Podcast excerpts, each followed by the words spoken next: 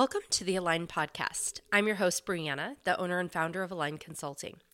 This podcast was created as an avenue to dive deeper into topics that help align core values and how to pursue things that serve you, how to create or expand your current network, and receive new ideas to create paradigm shifts in your thought processes. I have intentionally made the length of these to be around 10 minutes, the time it takes to commute to your favorite coffee shop, brush your teeth, and get dressed for the day, hopefully without much interruption.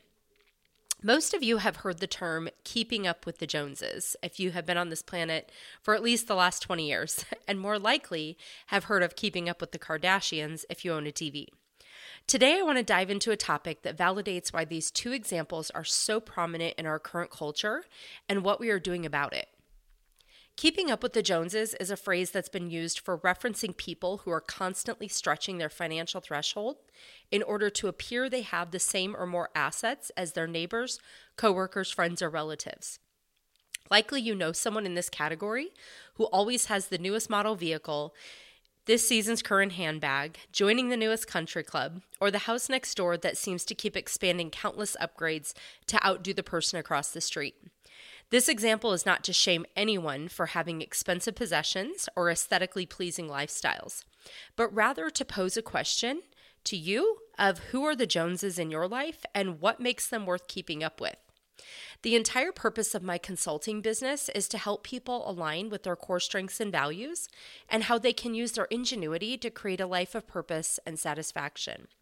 One of their first questions I ask my clients during a discovery process is how they define success.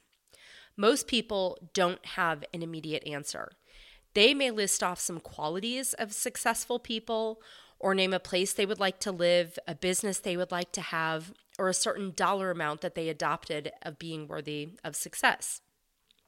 The fact is is that all of these categories are a measure of success. But what is left when those pinnacles are reached? When is enough enough? And how does one redefine success once those pinnacles have been reached? If we are constantly looking at what people have and maybe how they are treated as a result of what they have, we will either start to develop an inferiority complex or we'll put ourselves in compromising positions that can lead to a path of debt, imposter syndrome, or even just overall unhappiness. We spend most of our lives trying to live up to someone else's expectation of how they perceive us and what we should be doing with that perception. Maybe you were told at a young age which profession you would be great at or fit into or someone else's footsteps you were following in.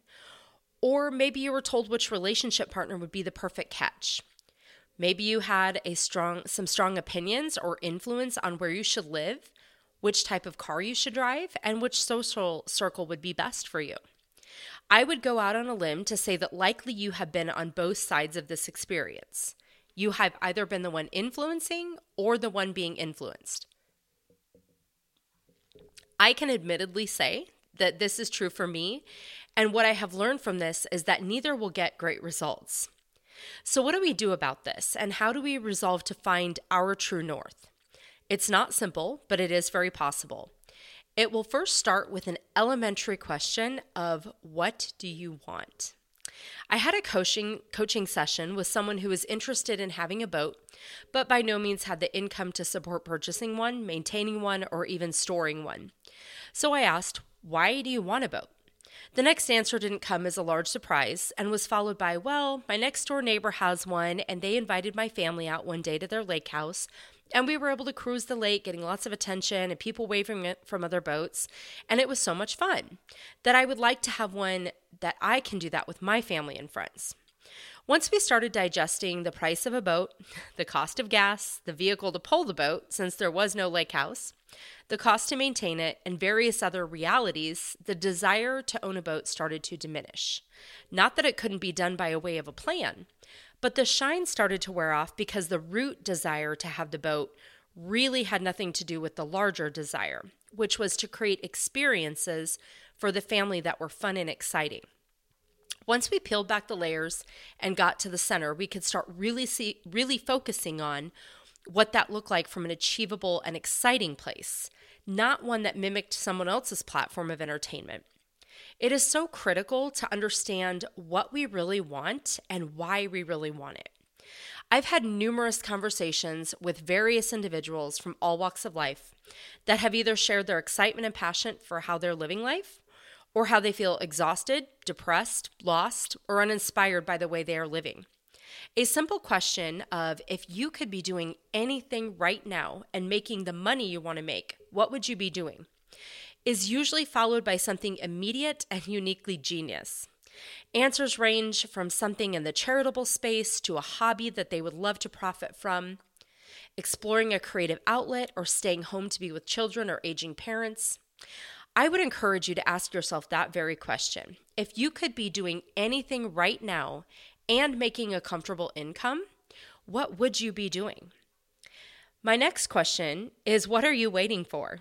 It's time to start living for you, for your unique genius, for your happiness and satisfaction, for what encompasses all that you are. At the end of the day, the paycheck is great, but the time that you spent living to get that paycheck needs to be something worth living for.